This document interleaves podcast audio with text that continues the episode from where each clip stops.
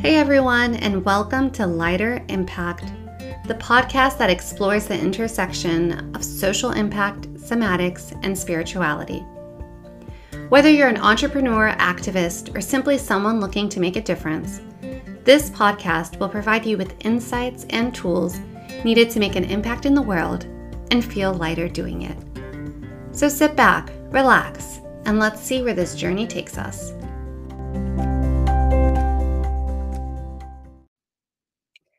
Hey everyone, and welcome to another episode of Lighter Impact.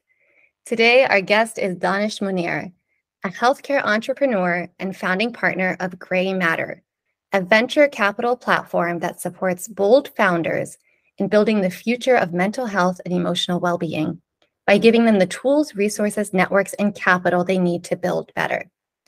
Prior to Gray Matter, Danish founded Genoa Telepsychiatry, one of the first telepsych- telepsychiatry companies in the country. After seeing the evolution of digital mental health as an entrepreneur, he decided to dedicate his next act in mental health to taking a systems level approach in improving the entrepreneurial journey for the next generation of founders. Danish, thanks for joining us today. Welcome. Thank you for having me. It's good to see you. I'd like to kick, kick off the conversation by asking the question I like to ask all of our guests, which is how has your understanding of making an impact in the world changed over time? Oh gosh, that's a really good question. Um, I think that growing up um, in Pakistan uh, in a Muslim family uh, from a young age, I think having an impact or or seeking purpose in life was always um, something that was like essential, right? It was something that uh, my mother, I think I got it from my mother, um, was to sort of like question, like, you know, what is our purpose in this world and, and what role have we played and what do we leave behind and how have we made the life of others better, better. Um, and um, I think as a young person, you kind of don't know what that means and you kind of don't know what that will look like. Uh, and so when I came to college, um, I was I was lucky. I was one of the first people in my family to go to college and to go abroad. Uh, it was about you know my initial versions of it were hey um, the us has this financial services industry. It has these capital markets these capital markets when when they're well functioning they can pull economies out of poverty um, and so maybe i should go learn about this and then try to take this back home. And that was sort of my version of like you know thinking about impact. Um, unfortunately i got a little bit unlucky with timing and also learned that it was not an industry that i wanted to be in. But i found myself at lehman summer of 08 uh, when the last financial crisis was happening. So uh, very quickly, uh, you know, left that industry and found that just, you know, as much as uh, Pakistan needs fun- well-functioning capital markets, being an investment banker was not going to be the path how, you know, and how I brought them back home.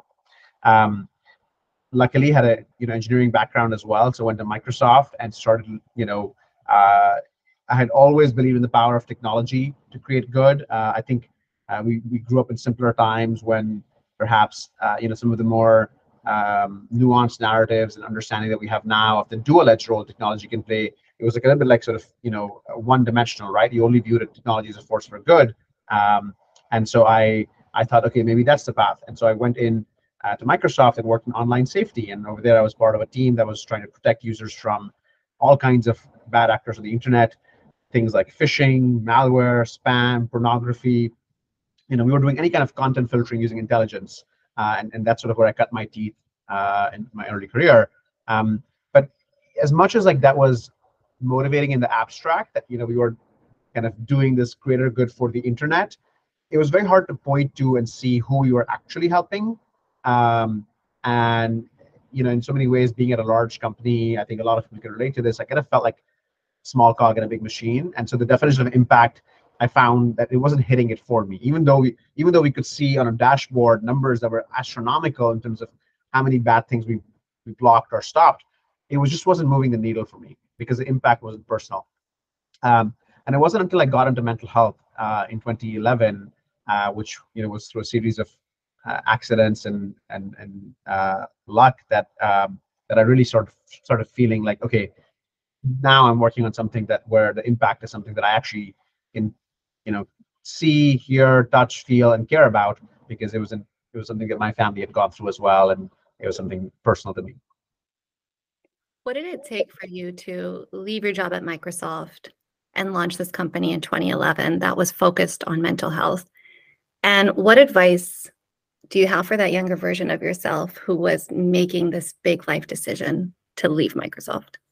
Yeah, uh, you know, it's so interesting. Um, when you're in your 20s, your sometimes your your risk tolerance is just so much higher, right? And and it's almost like it's like some combination of like rational and and emotional, right? Like where like the rational part is like, okay, I have a lot of time and I can make big bets, and if I make those big bets and they pay off in whatever direction, they don't have to be quantitative bets, but whatever you know, if you're betting on launching yourself into a new industry, or if you're launching yourself into building a new skill set, or whatever it is, those big bets can pay off in a, in a way early in your life that can be very rewarding for the rest of your life.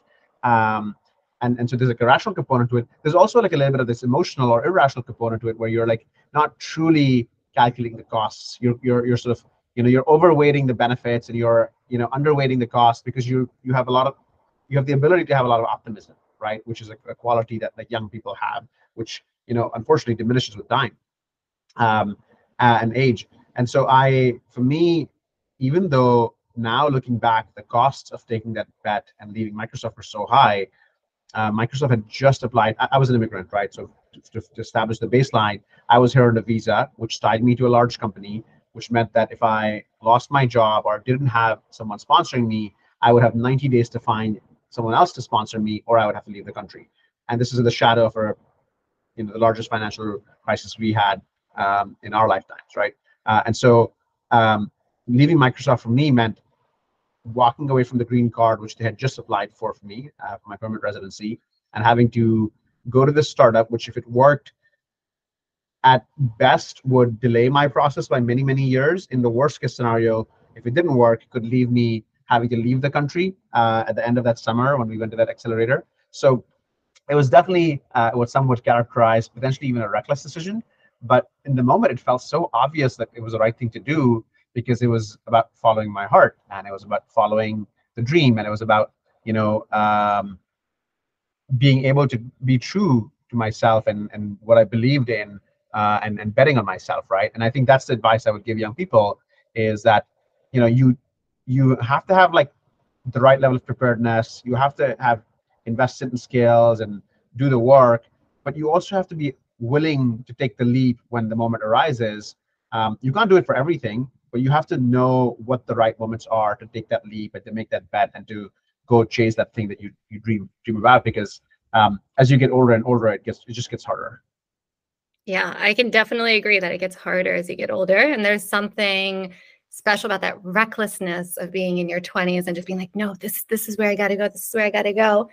Um but wow having your immigration status like tied to it and and running that risk like that just seems 10 times harder. So power to you for taking the leap. And that was over 10 years ago, 12 years ago now. Yeah. That was, you that jumped was, into the world of entrepreneurship.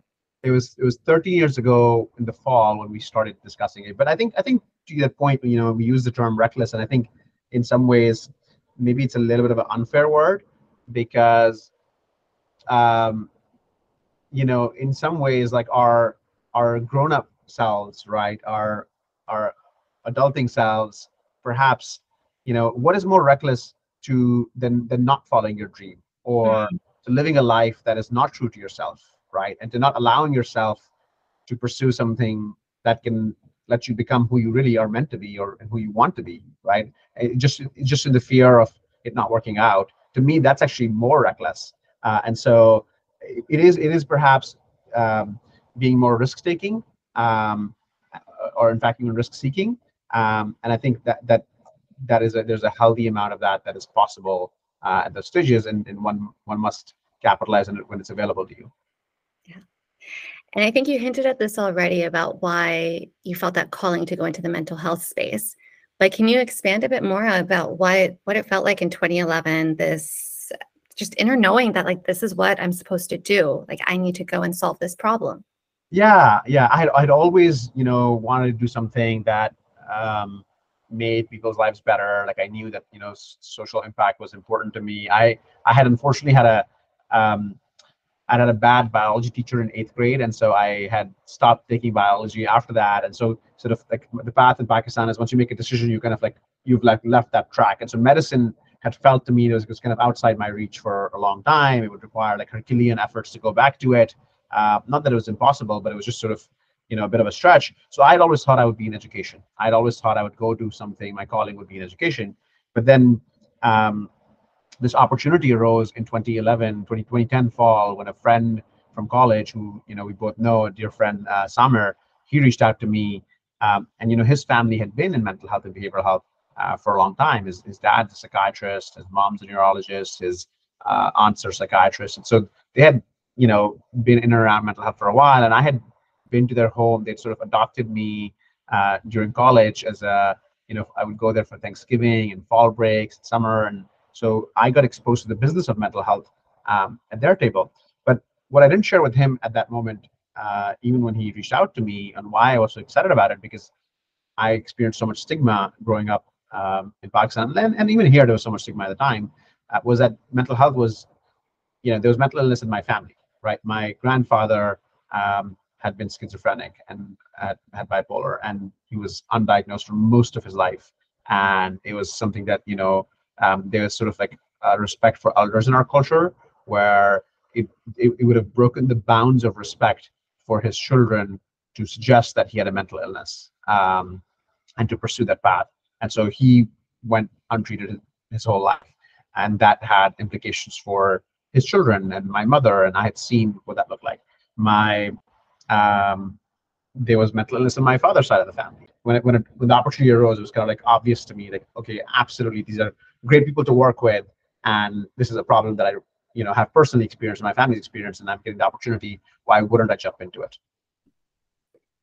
Yeah, thanks for sharing that. And I think the taboo, the stigma around mental health that was in our parents' generation, our grandparents' generation, is slowly diminishing as I think our generation is being more honest about what we're going through, what, what our loved ones are going through. And at the same time, it seems like the crisis is just rising. Mm-hmm. So I'm curious from your perspective, what is happening in the mental health? I guess the right term isn't sector. Like what, what's happening with the mental health of human beings on this world today? Yeah, it's a you, you bring up a really good point, right? We've made a lot of progress on some dimensions, including stigma, right? Uh, particularly in coastal cities, particularly in younger people. Um, we still have some ways to go, right? Even in this country uh, and, and, definitely around the world. But even in this country, um, where we haven't been able to tackle stigma yet is around serious mental illness, right? So if somebody has mild to moderate depression or anxiety, kind of like your run of the mill you know everyday depression or anxiety we are we're kind of comfortable understanding that. We're comfortable now saying someone needs a mental health day at work right? People are comfortable raising that with their bosses um, or talking about that at work. But we're still not comfortable when someone has you know schizophrenia or bipolar or someone is suffering from addiction right?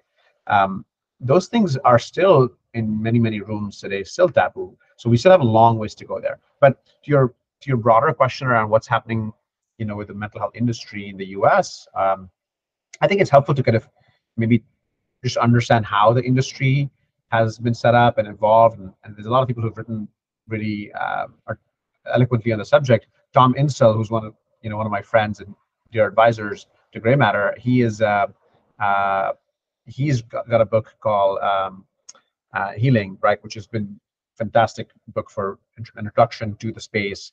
And he he talks about you know what America's malady is as far as mental health is concerned, and kind of how our systems evolved. But essentially, if you if you break it down, right, uh, prior to the '60s, and you know, we we would institutionalize people. If somebody was seen to have mental illness, we would lock them up. Um, and then in in the '60s, um, Kennedy passed was the Community Mental Health Act, and that enabled us to fund. Uh, and the vision was a really really bold vision. It was a really really progressive vision of saying hey let's let's create space in community settings for treatment of mental illness because these people are from amongst us. They're from within us. They're not the other. Let's not otherize them. And let's find and fund pathways for treating them uh, within the community settings. Unfortunately it was a really bold vision that you know didn't wasn't able to sustain because the funding for it dried up and you know not all parts of it were fully the execution wasn't fully thought through uh, in in all the ways that it needed to be. Um, and so as uh, we got to some of the austerity eras after you know the, the uh, 70s and 80s financial crises and as governments got tighter at the state and federal level uh, state and county level and some of the mental health issues were devolved to the state and county level um, there was like this patchwork system that emerged which has always been resource thin and in many ways uh, a lot of the care and mental health that's provided in this country until recently has been in the non-for-profit setting, right? So we've, again, to borrow from Tom Insel, we we fund our mental health through bake sales in this country, which is something we don't do for anything else. We don't fund, and if you have a knee surgery, you don't expect that to be paid for by someone throwing a bake sale somewhere, right? Like your insurance covers it.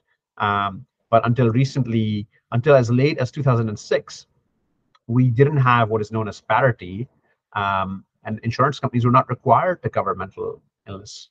Um, and then the first Parity Act was championed by Congressperson Patrick Kennedy, former Congressperson Patrick Kennedy, uh, you know, and, and, and many others that enabled us to have some basic coverage. And then in 2018, we had a second act that was passed um, under the Trump administration, which was, um, uh, you know, monumental in moving coverage for mental health. And then now in the Biden administration, we've seen a tremendous amount of progress, specifically for youth mental health and for funding programs. Uh, and, and so we're seeing this sort of societal awareness and intentionality around saying, okay, you know, we cannot leave these people behind. We have to uh, fund this because, by the way, this is impacting us everywhere, right? Like this is showing up in our streets, this is showing up in our ERs, this is showing up in our prisons, uh, and and really we we've let down a really large portion of society by not having enough resources for this.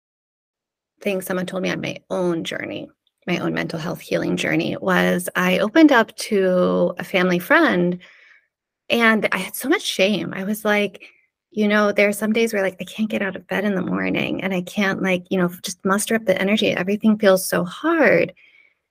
And she looked at me and she goes, Oh, of course. Like it's completely normal for you to have, you know, some people call it a dark night of the soul if you're trying to realign with your life's purpose. Mm-hmm.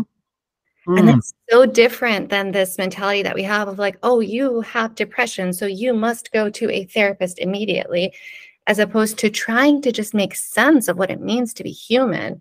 And when it doesn't feel right, trying like acknowledge it like your body knows before your mind knows that like hey something is not right in terms of how i am operating how i am living in this world and which brings me to this question of i know gray matter is very intentional in the language of mental health and well-being. So could you talk a little bit about the well-being aspect of it and how that relates to the society that we're building and the world that we're striving for? That's a great question. Yeah i, I I, am really glad you touched on that because I think for a lot of people, um, mental health, which really just refers to mental illness or the sector around the treatment of mental illness more specifically, um, has to do only with um, conditions like depression or anxiety or schizophrenia. Um, and really, like if you think about like if you like step back and if you if you zoom out and look at society and like kind of our evolution as a species, right? Um, we've made a lot of progress on, on many, many dimensions. Um, we have, in the last, call it 100 years or so alone, um, you know, more than doubled our lifespan, right? Uh, maybe tripled in the last 200 years. We have, um, you know, dramatically tackle infant mortality and maternal mortality. We have created vaccines. We have, you know, solved many problems related to physical aging, and we're making more progress. You know, we, we're fighting cancers, and you know, we beat HIV, and there's all these achievements but we haven't, you know, we've been sort of, um, at least in the modern times, and I would describe that as sort of like the last couple of hundred years, we have shied away from, um, you know, questioning what's happening with our minds and with our with our more holistic experiences, right? Like what are are the scientific era and, and this era of like science and technology has um, perhaps been averse to dabbling in anything that feels mystical or uh, you know cannot be necessarily pointed to on a chart and and and measured with a scale right so even today like the way we measure depression is through a PHQ-9 which is like this like backwards looking scale on how you felt over the last two weeks, but it doesn't tell you about why. It doesn't tell you anything about like the cause. It doesn't tell you about anything like what's happening in your body or in your mind. It's just a measure, self-reported scale for how you felt in the last two weeks, right? And so I think there's there's definitely something here societally where we are missing the boat on understanding our complete selves. And on and the good news is that you know more recently we have started turning in that direction, and there is a lot of both scientific and holistic work happening in understanding our true human experience. On the scientific side, you know, we're trying to map the brain, we're trying to map the body-brain connection, the gut biome connection. We're, we're, we're approaching this from multiple angles. Um, and at Gray Matter, we're very excited about what that means for the future, what the potential these new platforms will open up for better innovations. But then at the same time, there's also really interesting work happening in almost returning back to practices that have been part of um, uh, you know human civilizations in all of history, right? Uh, somatic practices, uh, healing practices, uh, plant medicine, uh, and and there's sort of this like openness to revisit some of these things that have been left behind, uh, which I think are going to be important. So when in Gray Matter, when we define wellness as an investment firm, we are talking about all of those things that are upstream of mental illness, right? Like that, like if tackled or prevented or solved would result in less mental illness, as well as things that result in actualization of human potential, things that would lead to people living lives that are richer because they have better relationships and they're more plugged into their communities and they are, um, you know, uh, able to kind of solve some of those social determinants of healthcare through um, you know through through commerce effectively right? Through through solutions that are innovative. I recently took a i recently took a training through the embody lab. It was organized by psychiatrists psychologists therapists and they were very intentional. It was called an integrative somatic trauma training certification and they were very intentional about expanding who has a role in healing beyond the traditional titles of a therapist or a mm-hmm. psychiatrist. And it's really interesting that the book that you mentioned is called Healing, because I do think that healing is a much broader concept that each of us has a role to play in. Which brings me to the next question, kind of delving deeper on this upstream of the mental mental health um, spectrum. Could you share a story of one of the portfolio companies that you think is not just most promising in terms of solving mental health, but like most revolutionary in terms of pushing beyond what our yeah. understanding is of mental health? Yeah, uh, it's it's really timely because I'm actually just coming back from that company uh, this morning. Um, uh, they're called Home Away Health, and what they're building is um, think of it as an alternate destination to either the ER or to the inpatient setting um, for patients who are experiencing a mental health crisis, right? So in the moment that someone is having an episode, you know, whether it's like a, you know acute depression, whether it's you know an anxiety attack, whether it's you know uh, they've been on a having bouts of suicidal ideation, although you know we would not we would probably not be ready to take on patients who are truly at risk of harm to themselves, but there are still people who who kind of live with suicidal ideation for a while and they're not really going to act on it, but their lives are just stuck, right? Um, and so uh, today, a lot of these people end up in the ER because someone calls 911 on them or they call 911 themselves. Um, and, and the ER is, by the way, if they're lucky, right? In the worst case scenario, someone calls 911 on you and the cops show up and you you are in jail. Um, unfortunately, in our system today.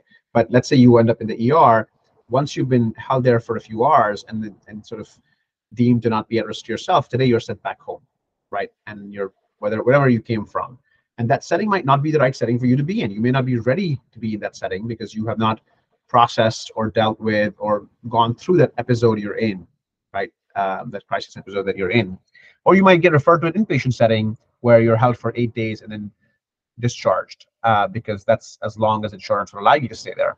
Um, and by the way, again, great for some people, but for many people, the inpatient setting doesn't really do much. Uh, you're restricted, you're restrained, your family has you know limited visiting hours, you can't come in and out, uh, you can't be a part of your normal daily life. You can't carry on with any of the things you're carrying on with before, right? uh, and so you're sort of isolated uh, uh, in this sort of sterile, not compassionate setting many times. Um, so what we're building with Home Away, and this is, I mean, what this team is building is amazing, is a model called Crisis Respite. Um, this model, I think, originally invented in Europe, I think Sweden, um, and then eventually uh, grew in in the UK before coming to New York uh, over a decade ago um, through some state funding and uh, state and federal funding. And, what this model does is um, it really the shape of it is it looks like a home. It looks like a community home. It's in a residential setting. It looks like a brownstone that you would walk by on the Upper West Side, right? Um, and it's staffed by peers, certified peers, people who've had lived experience with mental illness, and it has social workers inside. And when guests, we, we don't call them patients, we call them guests. When a guest is referred to from an ER or from an inpatient setting, you know, we virtually screen them through a tel- teleconsult. Uh, and if they're appropriate fit for us, we'll bring them in. And once they're brought in, they would be welcomed. They'd have a cup of tea. They'd be given a room. Uh, they'd be introduced to the other guests. And then they would stay there anywhere from like, you know, seven to 14 to 28 days. You know, we develop like a plan with them on day one on what their goals are for themselves, what they're looking forward to going back to, what they hope to accomplish during that time through the programming that is available at the respite. And this model, the reason it's I bring this specific company up, even though we have a lot of very exciting companies, is because this is not a treatments model. This is a supports model. And a lot of like what we've been trained to think about healthcare in the US is very treatment oriented. You know, I have X and so I get medicine Y, or I broke, you know, something here and so I'm going to get a procedure for it, right? And everything is about like finding like a immediate quick answer, right? Uh, oftentimes rooted in pharmacology, which by the way can be very good for a lot of situations. Um, but mental health is something where there are other issues to be tackled. Like there are issues like you brought up of purpose, of support, of community, of love, and those things sometimes need time and space for the healing to happen. And this place, if you went to it, if you visited one of these, it's one of the calmest, most compassionate settings you can be. And you walk into, you know, a respite center and you feel like, you know, you could just you could just be there for a while. Um, even though it's a very humble and modest setting, um, you know, it's uh, it's the environment created by the peers and this welcoming support and love created by the community that that makes it pretty powerful. So that's that's probably the business that I'm very excited about. That's so beautiful. That's really beautiful. A space just filled with compassion and care, where people feel like humans. Mm-hmm. Exactly. There's dignity. There's dignity there. Yeah, that's the biggest problem with the mental health industry today is you're treated like a patient at best. um, and being be just rooting it in the human experience and remembering that like we are all human. And I think for me, one of the most humbling thoughts in my own lifetime has been, and I am just one stress cycle away from having a mental health crisis. And I think that we don't realize how delicate our brains are, how delicate our being is, and that this can happen to anyone. Absolutely. Absolutely. Really well said. So, as we start to wrap up, Danish, I'd like to ask you. Um, so, at this point, you have experience with Genoa Telepsychiatry, founding two um, two funds related to mental health. From this point forward, if you were to just listen to an inner calling, a curiosity of something that you want to create in the world, what do you feel like you're being called to create these days? Oh gosh, I think I think the work we have uh, embarked upon is is a long journey. So I think this this chapter that I'm on right now is going to be the chapter for uh, you know a very long time to come. Um, we just uh, ra- you know raise our first fund, and so we're probably going to raise our second fund and then third fund, and and and and try to sort of expand the impact that we can have and expand the platform that we're building. Right, these sort of the capabilities that we're developing that our, our north star is how, how how much can we help founders and so we want to continue to get better at that um, if i weren't doing this right it's hard for me to answer what i would do next but if i weren't doing this what i would probably be doing would be tied to my home country and would be tied to sort of finding some way to create economic impact and upliftment there. Um, I think that you know, as someone who has benefited from um, a lot of the gifts that that place has to offer, I feel I feel like a duty to kind of go back and, and help uh, people there. And there's some really talented people there, and really, you know, population of Pakistan is very young. Like, I think some some crazy stat. Like, I think half the population is under the age of 25 or something, right? So, uh, a lot of potential there. And so, I would probably do something related to that. Wonderful. Is there anything that you'd like to share that we haven't touched on yet, or like a nuance, clarification, anything that's that's coming up before we wrap up? I think that um, we have seen a tremendous amount of change in the world in the last, you know, few decades, just even in our lifetimes, right? Both um, change that has been well intentioned and driven by people, and also change that has been unintended and has had uh, is a result is a, is byproducts of of other things, right? So um, on the positive side, you know mental health and how we've become aware and how we're focusing on it climate and how we've become aware and how we're focusing on it but then also some of the change caused by the internet and social media and how that amplifies noise and discord in society and how that lends voice to sometimes um, you know um, fringe ideas that that can become more mainstream right and so i think that there's a power in our voice and i think i am becoming increasingly aware of how important it is for pe- all people, but especially young people, to participate in the civic process and to use their voices because there, if they don't, there is a vacuum that very quickly gets filled by other voices. And there are ideas that creep up that are not the ideas we want. And so it's not sometimes, you know, we can think that, oh, I don't have the capacity or the energy or the time. Why should I be out there putting my ideas or beliefs or what I want to see, the good I want to see in the world out there. And the reason to do it is because if if you don't do it, um, there will be other ideas that will take their place, and, and you may not love those ideas. And so it's really really important for all of us to be uh, to be vocal about that. Yeah, there's um, a saying that all healing comes down to reclaiming our voice, our choice, or our power. So knowing that we we have that ability to reclaim and to use our voice is so important for our own healing process and the world's healing process. I love that. I love that. I love that. That's awesome. Thank you for having me, Son. Danish, thank you so much for joining us today. Um, to wrap up, I'd like to ask you, what is the legacy you'd like to leave behind? Ah, um, I don't think in terms of like, you know, measuring it. I think that um, my grandfather, my nana, you know, he his goal always was that like any interaction he had with anyone, uh, he wanted that to be interaction that was a positive one that left a mark on that person, and that it was about like what he could do for them in the moment, right? It could be something small, it didn't have to be big, and so I just hope that um, that I can continue to do that because you know it it, it definitely as as as your as the demands on your time continue to grow as the needs of your family and loved ones continue to grow, it can it can become sometimes hard to keep doing that. Um, and I and I struggle with that sometimes. But I hope that I can continue to sort of uh, remind myself to to make every interaction that I have with someone positive. Alrighty, friends, thank you for listening to another episode of Lighter Impact. If this resonated with you, or you're curious about what it would look like to work with a social impact coach, please do reach out to me through my website, pauseimpact.org. Till next time, wishing you little moments of lightness and impact. Have a wonderful week.